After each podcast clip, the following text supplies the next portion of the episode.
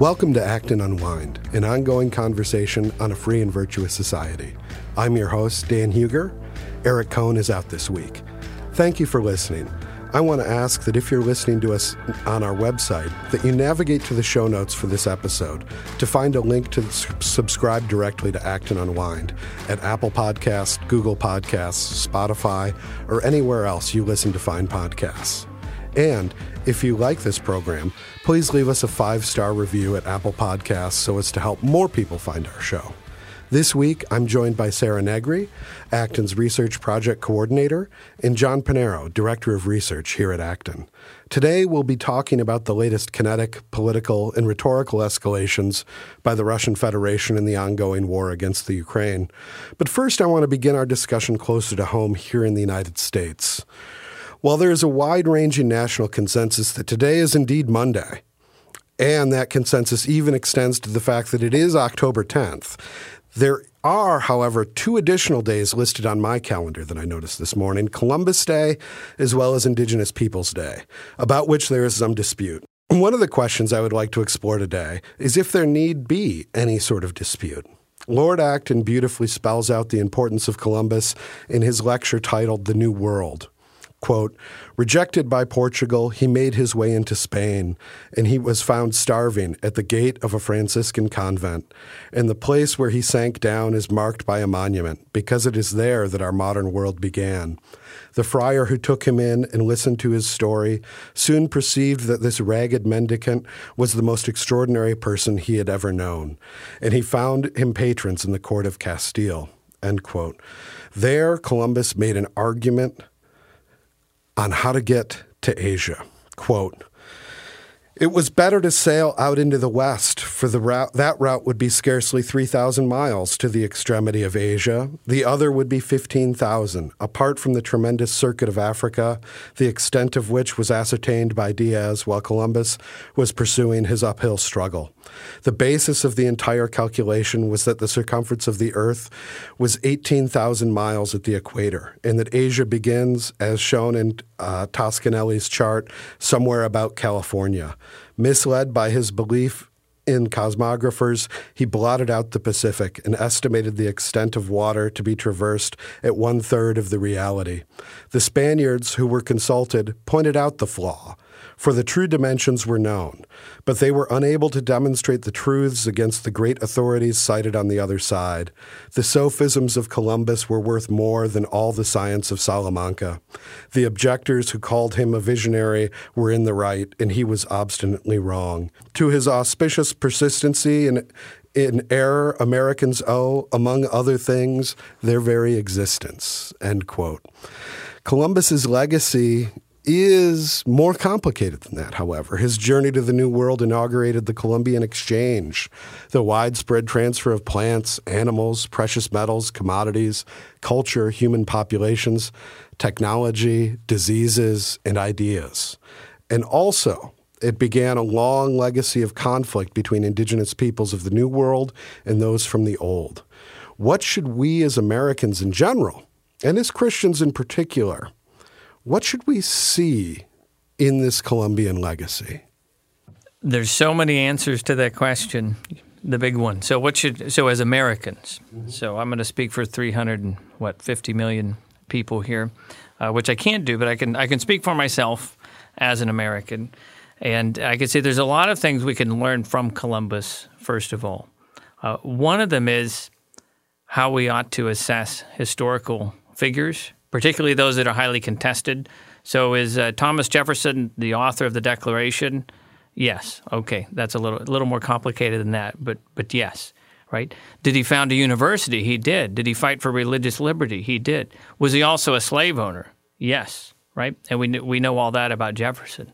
So, I think Columbus is a good example of somebody we can take and as grown-ups approach figures in history who we know are not perfect but there's no doubt that he's important. You don't condemn unimportant people, right? And you yeah. don't you don't generally praise unimportant people either. Uh, so we know that. And uh, I mean, I'll leave it at that and let, let Sarah join in here, just answering the question about so what should we Americans think about Columbus? Well, the capital, the federal district is the District of Columbia. Columbia was shorthand for referring to, to the, the country in the first place. So the, these kinds of the kind of uh, uh, language even coming from Columbus about the New World, uh, these are things that we can't really forget. But we also don't want to forget uh, the tremendous devastation that resulted. So while you mentioned the Columbian Exchange, and I think of uh, the disease especially, and especially in the Caribbean, where 99% of the population was wiped out by disease. Disease is unintentional, although there were times that historians will say these were, were sometimes intentional. Uh, those are contested, however. Uh, the uh, smallpox blankets and such in the American West uh, have been accusations about that. But at least in the Caribbean, this this was devastating. It was also devastating and helped Cortez conquer the Aztecs, etc. So we know that about disease. We also know, and if you read Columbus's journals, uh, you can see how much trade was already taking place the moment Columbus landed. And he writes in his journal about those Indians, as he calls them, because he, I mean, we all know that story, right? That he so he he thinks he sailed all the way all the way to India, and he's he and his men are all lucky that there was another continent in between, or they all would have died and run out of water and, and run out of food. Some of them are better at haggling than others, and he's very impressed with the ones who can haggle very well. So there, there's the easy ones, and then there's the, the not so easy ones. But he's impressed with them all in general. Um, he's impressed with the, uh, the, the population he meets in general. He's part of a world that had just finished, as the Spanish called it, the Reconquista in Spain. He's part of a world that still has the crusading mentality that had not existed elsewhere in Western Europe for a couple hundred years. And there's a lot of reasons for that, of course, in Spain, beyond just the reconquest in Spain, but also the uh, Ottoman Empire trying to get out of the Mediterranean, etc. His men bring that mentality. There's others that are worth talking about, and I hope we get to them today, like Bartolome de las Casas, when we when we want to learn about so what happened and why, and how do we have a day, anyways, Americans named after Christopher Columbus in the first place? Yeah, I'd like to sort of echo John's sentiments about why this is valuable as Americans in terms of our history. With all of the naming conventions after Columbus, you can see that he was valued in prior centuries by Americans as very important. And I think we shouldn't discount custom in terms of cities that have been named after him, monuments of him. Certainly, historical perspectives can shift, and I think we've seen more of a shift lately to the errors of Columbus and his um, explorers. But I think you should also look at how he's been valued in the past. And history is messy. So it's important that we remember the history. There is, you know, Lord Acton used to say that great men are almost always bad men. And when you have these deeds that have world historical repercussions, some of those repercussions are are going to be for ill effect. Now, there is someone that John brought up, uh, who is also a great man in his own right and a great theologian, who brings to bear, I think, I think a lot of a lot of when we think about how we think about a lot of these. Uh, uh a lot of these conflicts as Christians, we have very early Christian responses to the excesses, to the negative aspects of, of colonization. John, could you unpack a little bit of that for us? I can. I, w- I would first say let's be careful on let's be careful on labels like good and bad, especially e- even when we're dealing with Columbus. So, it, is it true that after Columbus, the uh, the Columbian exchange began, the conquest began, the conquistadors, encomienda system, etc. The English, the French, the Dutch, you name it. That's all true, but that doesn't mean Columbus perpetrated some of the horrors that we're talking about. Here. Absolutely. Yes. In fact, he's he's there. There are descriptions, especially by Las Las Casas, who I get to in a moment, describing. Uh, uh, Spanish soldiers wiping out entire villages, men, women, and children, in the place, you know, just knee deep in blood there's arguments among theologians in the church, Las Casas included, arguing against this, that forcible conversion is okay. and so that it's okay to put people to the sword to convert them. And the arguments in response to that, usually given by Dominicans, but not by Franciscans, but that's not that doesn't go in in every case. But these debates, not just about the humanity of the Indians, but whether forcible conversion is okay. And so there's these famous debates that Las Casas, for instance, participated in, and he's using Aristotle to say it's not okay, and his opponent Sepulveda is using Aristotle to say, yeah, it's it's it's actually all right, it, and here's why.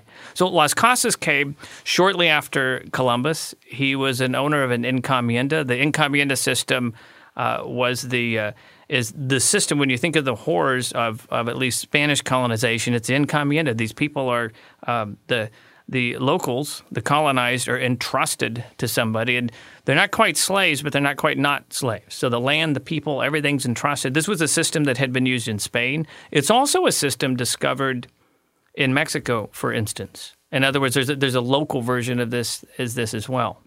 I mean, that's part of the story. When you think of Cortez and you wonder how can a couple hundred people conquer the Aztecs, it helps that there's a lot of people who hate the Aztecs' guts yeah. for, for what they've been doing to their neighbors, along with, of course, the, the disease which, uh, which uh, uh, harmed the, the Aztecs.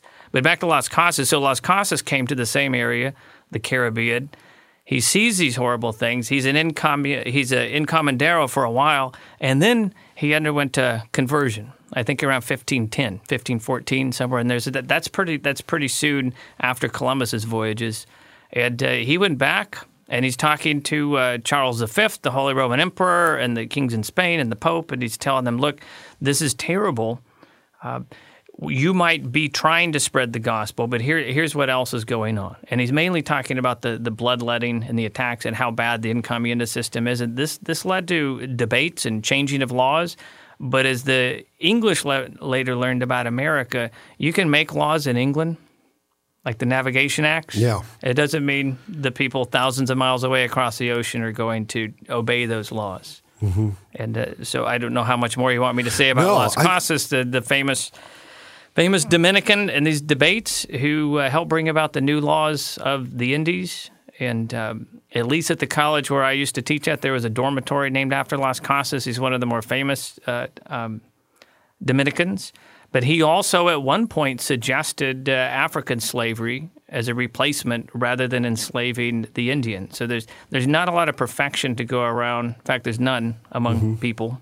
Yeah. But there's- but the, these are things to keep in mind as well, even when we're talking about Las Casas. Well, I like what you said about them still having the conversation, though. They're they're considering the moral implications of exploration already in that time. They're you said they're both using Aristotle to kind of justify their own position. So I wonder. I mean, there's there's different moral considerations that we maybe put more weight on today, but it's not like they weren't thinking about it at the time and what it meant for their culture and the culture that they were um, experiencing on the other side of the world. I don't know. I feel like sometimes we can look at one factor, like that they were encouraging slavery or that they owned slaves, and that has become sort of the utmost moral factor. And yes, that's very problematic, but it sounds like they were also evaluating that at the time within their different cultural framework. Is that the case? Yes, and Las Casas was able to win the day with argument. So there was a historian who is famous in the mid 20th century, Will Durant, because he wrote these huge tomes on the, the history of the world, which I, I would say is a pretty ambitious project, right? And one of the things he, he said is that when it comes to judging those in the past, while it might be unfair to judge from the future and from our own uh, moral sensibilities, I'm not sure this is accurate. By the way, I'm just I'm just talking about uh, Durant. He said you can judge people by the sentiments and judgments of their their own time. So it, in a way, that could lead us to be more condemnatory of the conquerors, right? Because there there are people saying no, you can't forcibly convert. No, you can't enslave them. In fact, in general, slavery is a bad idea, and here's you know is is immoral, and here's why. And uh, but the fact that there's a debate, sure. What's not true is that the Spanish were unique in this. So what Oliver Cromwell did is translate Las Casas' famous book, The Destruction of the, the, the Indies, translate it so that uh, it could serve as a rationale for the English conquest of places like Jamaica and elsewhere in, in the Caribbean when, when, Cromwell was in charge of England during the during the Civil War. Mm-hmm. And I think I want to say uh, Las Casas' destruction of the Indies went through maybe a, a, hundred editions in its first hundred years. I mean, it was just translated time and again into Dutch, into English, into, into German and gave birth to this idea that the, the Spanish were unique perpetrators in the conquest. Uh, but there's there's enough guilt in that sense to go to go around. There was a fascinating presentation this past Friday at Acton. Um, we had our second annual sort of academic colloquium from Christian political economy to Christian socialism, and the historian Michael Douma at Georgetown, who's our reviews editor at the Journal, gave a fascinating presentation of slavery in New Netherlands and among the early Dutch settlers of Manhattan, Long Island, the Hudson River Valley. And a lot of that history is less well documented or well publicized than what you have. And I think I think many historians refer to this now as the black legend of there was a concerted effort, although these evils of slavery happened, um, although this legacy happened, the unique sort of attention to Spain is something of a political project of its own by Protestant princes, kings, uh, to paint the Spanish as sort of uniquely cruel when we know that this is a sort of endemic phenomena in New World colonization among all of the European powers. Um, now, some of those systems were more brutal than others. Um, there are areas in in Spanish colonial do- domains where it's more brutal than in others. And it's it's important to appraise those systems, but it's also important not to localize that injustice among just one segment of the population or to put it all on a singular figure like Columbus, as is often happens in these debates. I think that's the question about Columbus Day is he does make a target there's certainly real things to think about that maybe once upon a time in in the United States and in schools they we didn't think about them. Sort of the the the missing indigenous equation and the death toll. Uh, uh, those things are definitely worth thinking about. So the, the question, maybe a question we I, I would want to ask is why do we have things like Columbus Day and Martin Luther King Day and also Indigenous Peoples Day, which is on Columbus Day. Mm-hmm. Why do we why do we have days like this? How do we decide to have days like this? There's this civil religious sensibility that we need to have these holidays, which usually evolve into shopping days for the most part if if the day's off, yeah. right?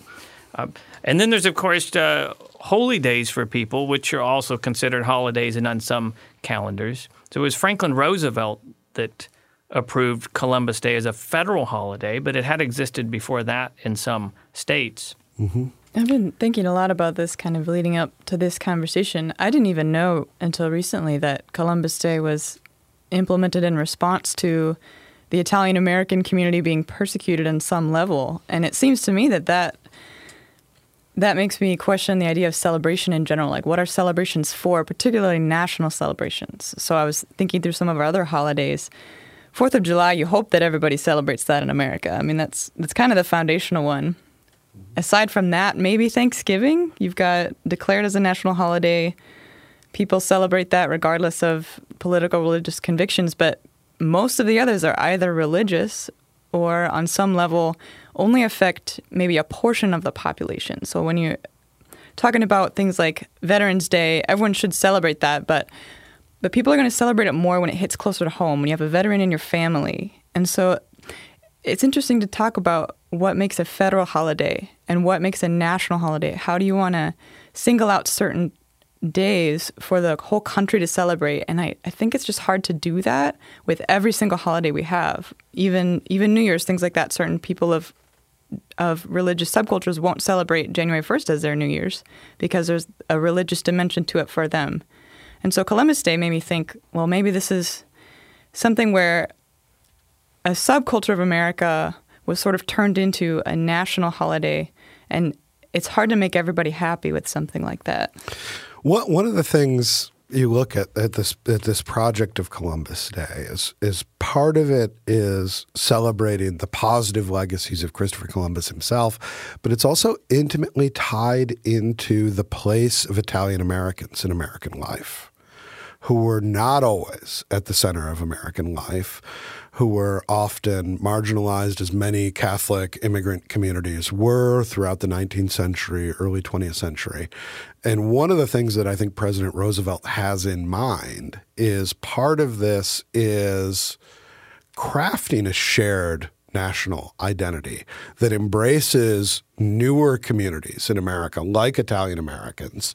Um, and I think the idea, the idea of when you make it a national holiday is it's no longer something for Italian Americans. It's, it's, it celebrates in part the contributions of Italian Americans, but it also incorporates that into a national identity in a very visible public way.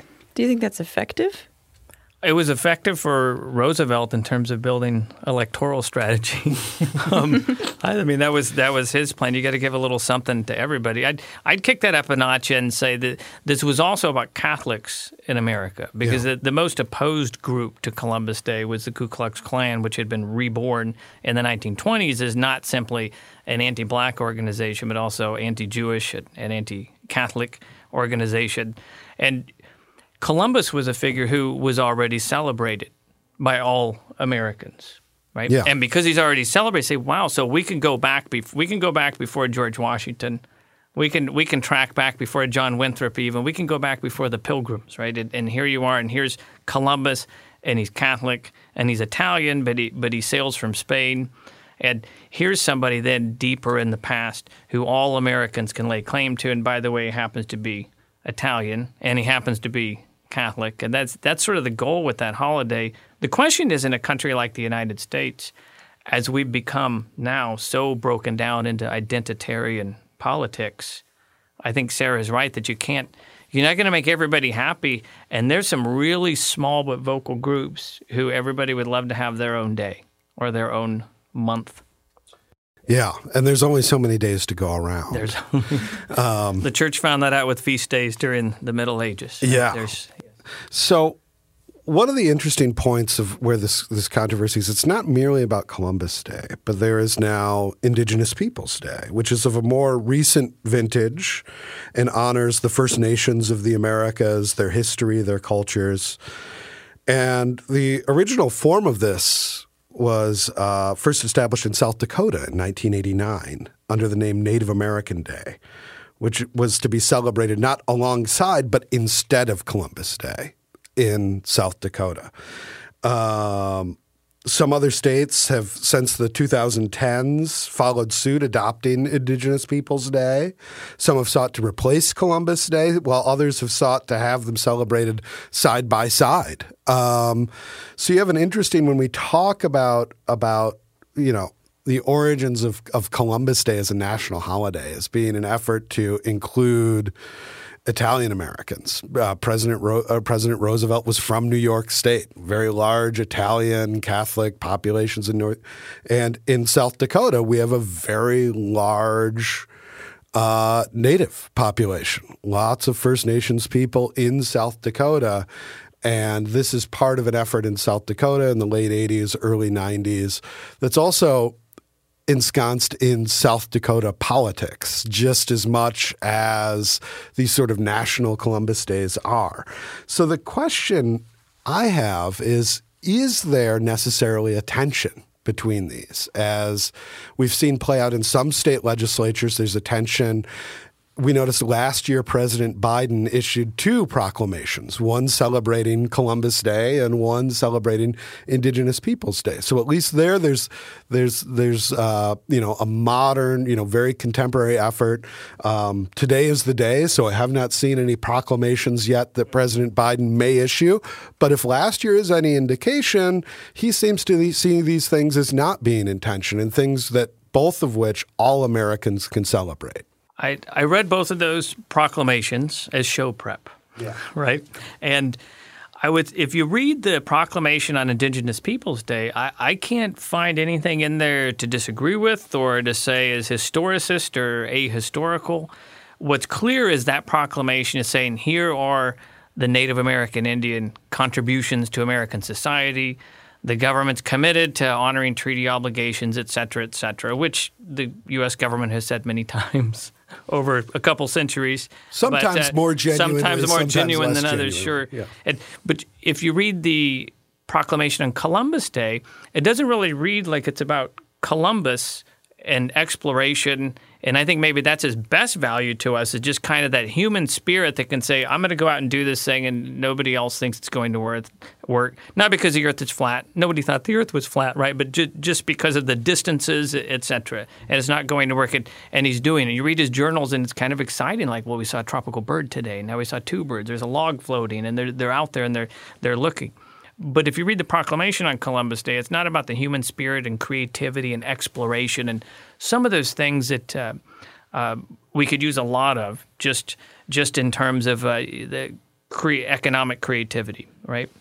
What you get is a lot of Italian Americans have been great in this country, and then a paragraph of how awful the Columbian Exchange was for the natives, and that's that's kind of it. I mean, clearly it's it's an identitarian document and not so much about somebody who we all can own. There's still this sense, at least in the president's proclamation last year, that this is a holiday for Italian Americans. So don't worry, I like Italian Americans too.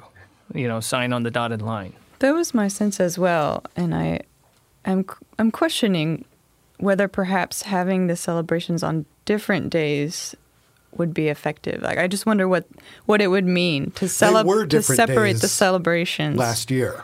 Were they? they? They don't always fall on the same day. Okay. But so this year this is year. just in particular. Okay. Perhaps being separated by a little more time would help the nation in general focus on one or the other. And I, I like what you said, John, about focusing on the heroism and the human spirit of exploration. And in the address on Columbus Day, Biden talks about all who have contributed to shaping this nation. Whereas in the one for Indigenous Peoples Day, he says, in honor of our diverse history and the indigenous peoples who contribute to shaping this nation. So there's there's sort of a general and then like a subset, and I feel like it would be interesting to see if we honored perhaps all explorers on a particular day, Explorers Day. Explorers Day. Um, Those who have contributed to shaping our nation. Maybe Columbus is the figurehead of that. Throw in Neil Armstrong. Sure, in- Well, Lewis and Clark. Our Yeah. nation is named after an explorer. It is. sure. Does he get his own day? I mean, we could- Doesn't even get his own day. So Yeah. in in college, I read a book uh, uh, by Parry, Parry with an A, The Age of Reconnaissance, and I remember it really grabbing my imagination. And it was about this age of reconnaissance. It started with Henry the Navigator in Portugal, who began a well, I'll say it's a school, but there were hardly any Portuguese in it. It was all almost Italian navigators from, from northern Italy, uh, and stretching on into uh, you know the Portuguese efforts to uh, sail around Africa, which was one potential route to Asia. Then the other project was which was to sail around the world and get to Asia that way. But the whole mapping the oceans, the currents, the different seasons, where to land, how to get through areas with shoals. It's great, exciting narrative. I think if we're gonna if we're gonna think about Columbus, we don't we don't want to lose sight of that because of the ensuing centuries and the conquistadors and the kind of stuff Las Casas describes. I mean that that's just a mature way to look at the past. We don't want to bury it either. Nobody I don't think any uh, American should die on the hill of having to defend Columbus's perfection or somehow pretend that the horrors of the conquest did, didn't happen. I mean, we don't have to do that either. We just want to we just want to assess the past for what it is and the human person for what uh, he is. I agree with that. And I think having a day for Indigenous peoples does celebrate the contributions of the Indigenous peoples of America and also calls to mind the history. But I think it's also a consideration of what's the nature of celebration? What does it mean to set aside a holiday, a federal holiday, to celebrate something? I was I was musing about this and I I think there's a distinction between a celebration and a remembrance. Remembrance can be a little more somber, and there's involved sort of a calling to mind of of tragedies and horrors. So 9/11 is a day of remembrance. But I think holidays and celebrations typically have just a more joyful flavor, and they typically highlight the good things and the things that we want to celebrate. So the courage of explorers, the high degree of um, I guess, intellectual, the spirit of exploration that they had, and and like you said, the precision with which they had to um, take into account all these different factors, the science, the the currents, all of that stuff. I think I, I'm interested to to see what we focus on when we celebrate something, and I think that spirit should emphasize what was good about it. So certainly we don't want to forget the history, but when you're picking a day as a, a holiday and a celebration, I think it makes sense to emphasize the high points. Yeah, there's a, a wonderful uh, sort of bipartisan consensus in the state of New York in the governor's race coming now. There is a legislation uh, in New York State to replace Columbus Day with Indigenous Peoples Day. And both the governor of New York State, uh, Kathy Hochul, and her Republican opponent, Representative Lee Zeldin, have both opposed this legislation. Do so you, there's a bipartisan uh, desire to get the Italian American vote. Well, this I, is the question. Am I not? Am I interpreting this in an overly so uh, there is is this a, is this a particularity yeah. of New York State yeah. politics, or is this a reflection that maybe we don't have to have a sort of zero sum way of thinking about our nation's traditions, our nation's culture, that we don't have to choose, that there are ways that we can remember, and that there are ways we can celebrate different aspects of our history, and there needn't be one narrative to rule them all. Well, let's hope it's the latter. Moving on to our second topic, uh, from national debates over our, our, shared history to sort of international conflict. Um, there have been a number of alarming developments in the conflict in the Ukraine. The first of which I'd like to discuss occurred earlier today. According to Reuters, quote, Russia launched its most widespread airstrike since the start of the Ukraine war on Monday raining cruise missiles on busy cities during rush hour and knocking out power and heat in what President Vladimir Putin has called revenge for a blown up bridge. The bridge he's referring to was destroyed on October 8th and runs from the Russian Federation uh, to uh, Kerch in the Crimea, uh, which uh, is not is which is internationally recognized to be part of the Ukraine, but that Russia has uh, held a sort of annexation referendum on uh, and considers it an integral part now of the Russian Federation. Uh, missiles tore into busy intersections, parks, and tourist sites in the center of the capital of Kiev. Uh, explosions were reported across the country, and Ukrainian officials said that at least 10 people were killed and scores injured, and swaths of the country left without power. End quote. Now, leaving aside the larger questions of the legitimacy of the of the Ukrainian of the war in the Ukraine, it seems to me that this latest round of airstrikes was designed to sort of deliberately target civilians, and represents a clear violation of sort of principles of just war. What are your thoughts on these latest developments in what seems to be a sort of disintegrating, uh, increasingly disintegrating situation? Well, my own thoughts on this are that this is this is typical of the Russian way of war. I mean, if you if you look at the wars Russia has been involved in since the demise of the Soviet Union in Georgia and Chechnya, etc., it's also a it's a very 1940s like way of going to war and really taking it to the civilian population. So I I mean I'm not surprised by it because so Putin's back is against the wall. They run these sham referendums in some areas, claiming more of Ukraine as Russia. Uh, the Ukrainians are doing a very good job with NATO weaponry against the Russian army. So there's this there's this type of desperation. There's a, this is this is the mention of the atomic weapons as yeah. well, and so launching missiles into Kiev, which has been out of the front line for for a long time at this point. I mean, as far as this war goes, right? And yeah. and here's you know missiles into places at rush hour. Uh, so you, the the damage is meant to be so horrific that the Ukrainians will will stop. They'll stop fighting. We have an interesting sort of equivalency drawn. I mean, the, the, the reason this bridge was targeted is that this bridge is where um, the Russian Federation's military is supplied through the Crimea. Um, and there's a sort of dubious false equivalence here. Um, you know, President Putin had called that an act of terrorism. And it's like, there is a war on, and there are militaries being supplied. And, you know, all war is surely a tragedy, but there is a difference between a sort of, you know, legitimate. There is a post war consensus. You brought up a very 1940s way of doing war.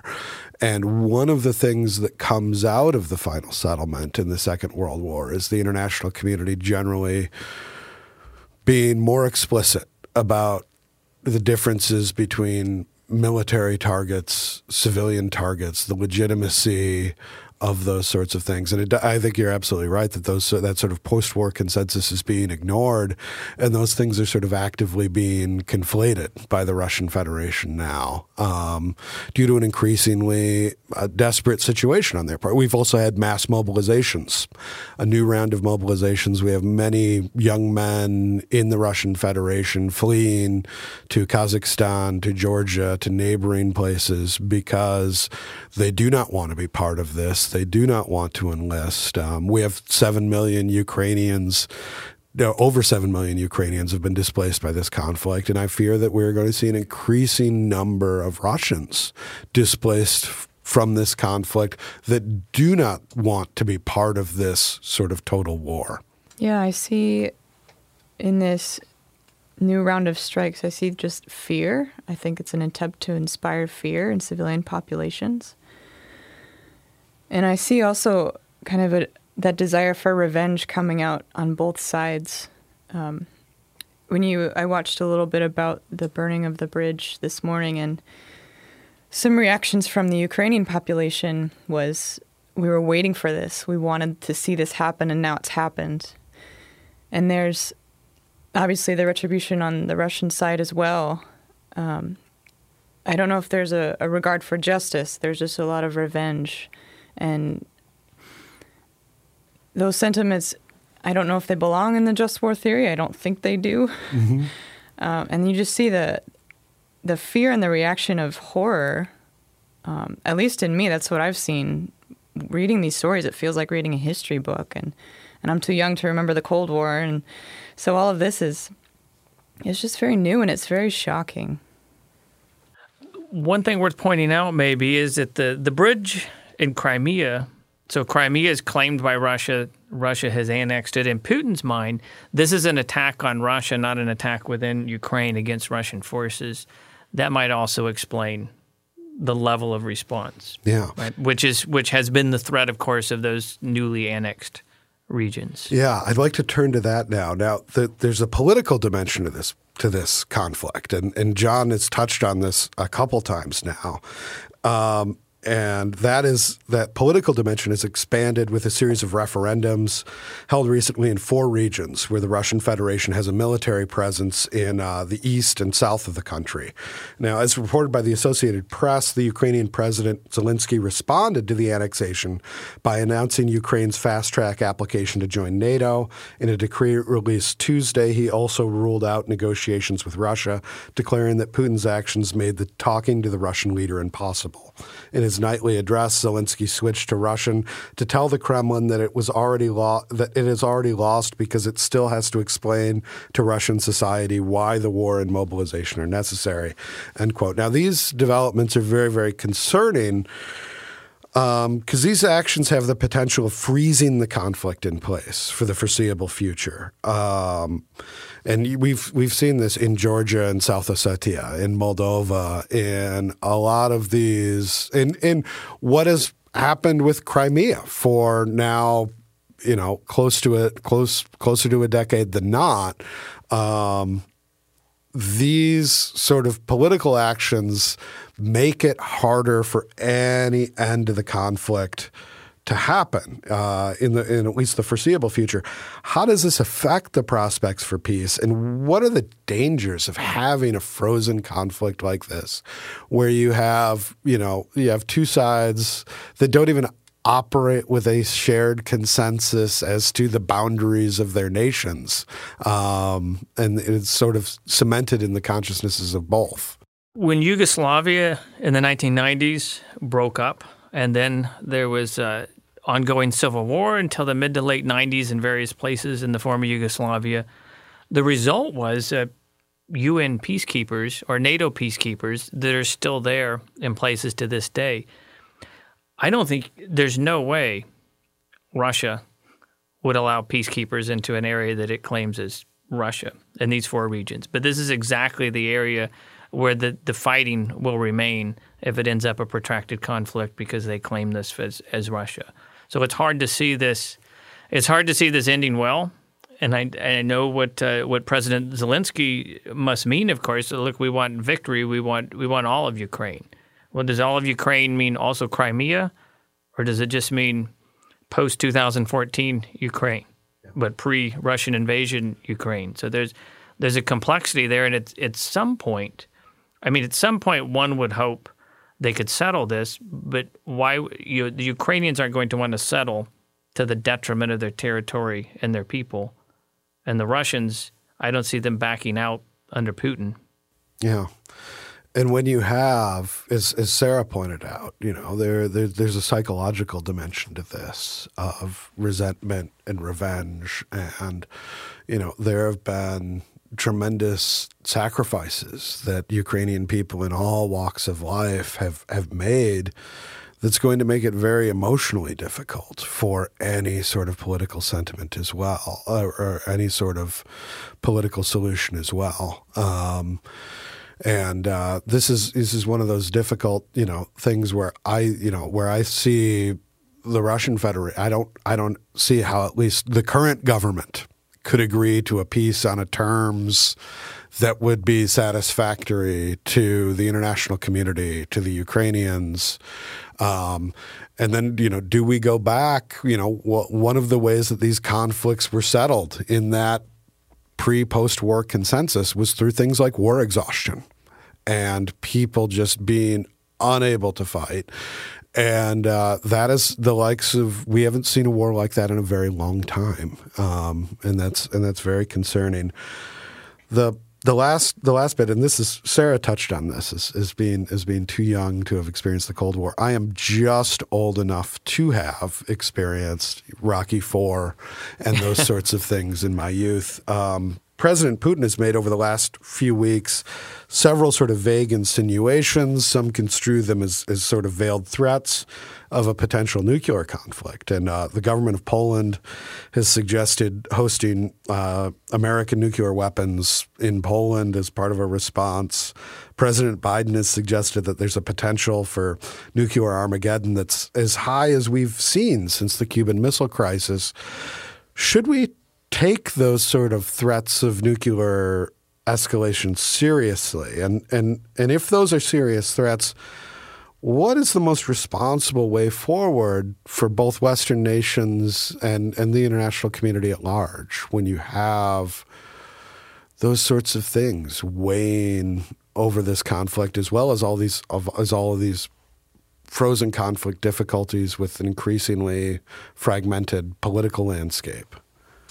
Should we take them seriously? I think you should take any threat by a nuclear armed nation seriously, uh, especially when those are in the rules of engagement for the Russian military. That is, a tactical use of nuclear weapons when Russia proper is is threatened. Um, so, of course, we should take that seriously. This is a this is another one of those questions, though, where well, where does the NATO involvement stop in helping to defend a non-NATO country but one which, for all intents and purposes at this point, may as well be a NATO country because it's getting its weapons from NATO. And at what point do you cut off the weapons and say, well, the Russians are using tactical nuclear weapons now, so we're going to back off?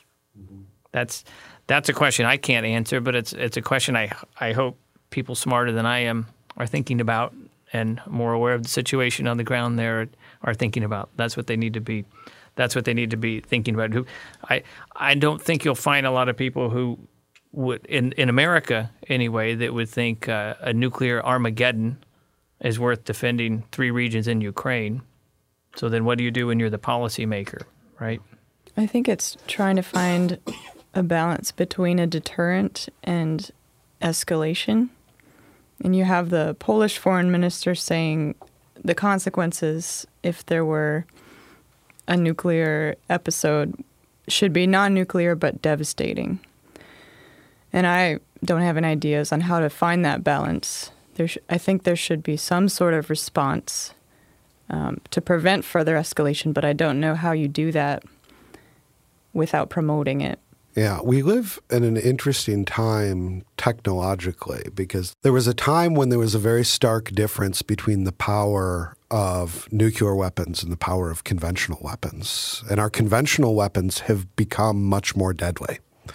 Um, that gap has closed. Um, at the same time, there's, I mean, sort of one of the principles of how I mean, we've had armed conflicts between nuclear powers before. We have had them between India and Pakistan. And those were settled without resorting to nuclear weapons. And I wonder how much of just the presence of nuclear weapons has acted as a fantastic deterrent to nuclear conflict since 1945. And, but I don't want to see that genie out of the bottle because that not only would affect this conflict potentially, but future conflicts in other parts of the world with nuclear powers. And I think that, that that's a very dangerous precedent. Um, now, how do we successfully de escalate this so that doesn't become an open question, not only in this conflict and the devastating conflicts it would have on both sides, but, but from spilling over into a sort of new way the world perceives the use of nuclear weapons as something that had been unthinkable for generations now becomes a live political and military option. The Cold War is good to draw on here then. So if you think about all the proxy wars between the United States and the Soviet Union during the Cold War, none of them which went nuclear, and the United States supporting the Afghans against the Russians for a decade, for instance, the Russians supporting the North Vietnamese, et cetera, the, the Chinese involved in Korea. I mean, you, you, you name it, all those different proxy wars, big and small, during the Cold War, none of which turned into a nuclear war between the Soviet Union and, and the United States. But the other thing is, Dan, I'd say your your question of just using the first person plural, saying like, "What are we going to do about it?" I don't know. Maybe maybe we're not going to do anything about it because this is a war between Russia and Ukraine, and maybe the United States really isn't in charge of the world, and we might be a member of NATO, but Ukraine's not. And so they, I mean, these are the kind of questions you're going to have to be faced when we talk about uh, to escalate or not escalate, or what should the response be. Yeah. That is that is an interesting because this is this is one of the other interesting things about this war that sets it apart is that a great many people slip slip into the we as I have.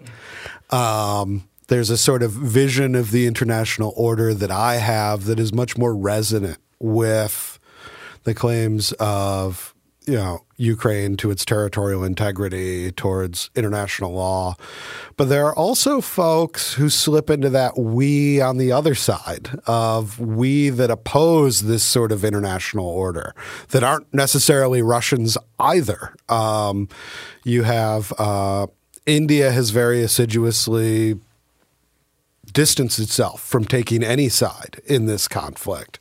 There are other nations. Belarus is beginning a mobilization now, um, thinking that the actions of the Ukraine uh, in Crimea pose a threat to their vision of the international order, which is much more consistent with Russia's vision of the international order.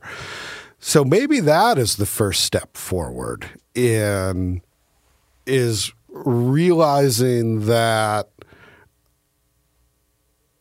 maybe what will result from this is not a total victory for any sort of vision of the international order, but a sort of ideological demobilization has to happen first, and that people have to work towards realizing that there will be prudential sacrifices that will have to be made on all sides for there to be any sort of temporary, if not enduring, lasting peace. Um, Sarah, as, as as as someone who has less of a time horizon on these on these international conflicts than John and I do, what's what's your perspective on on those sorts of prospects?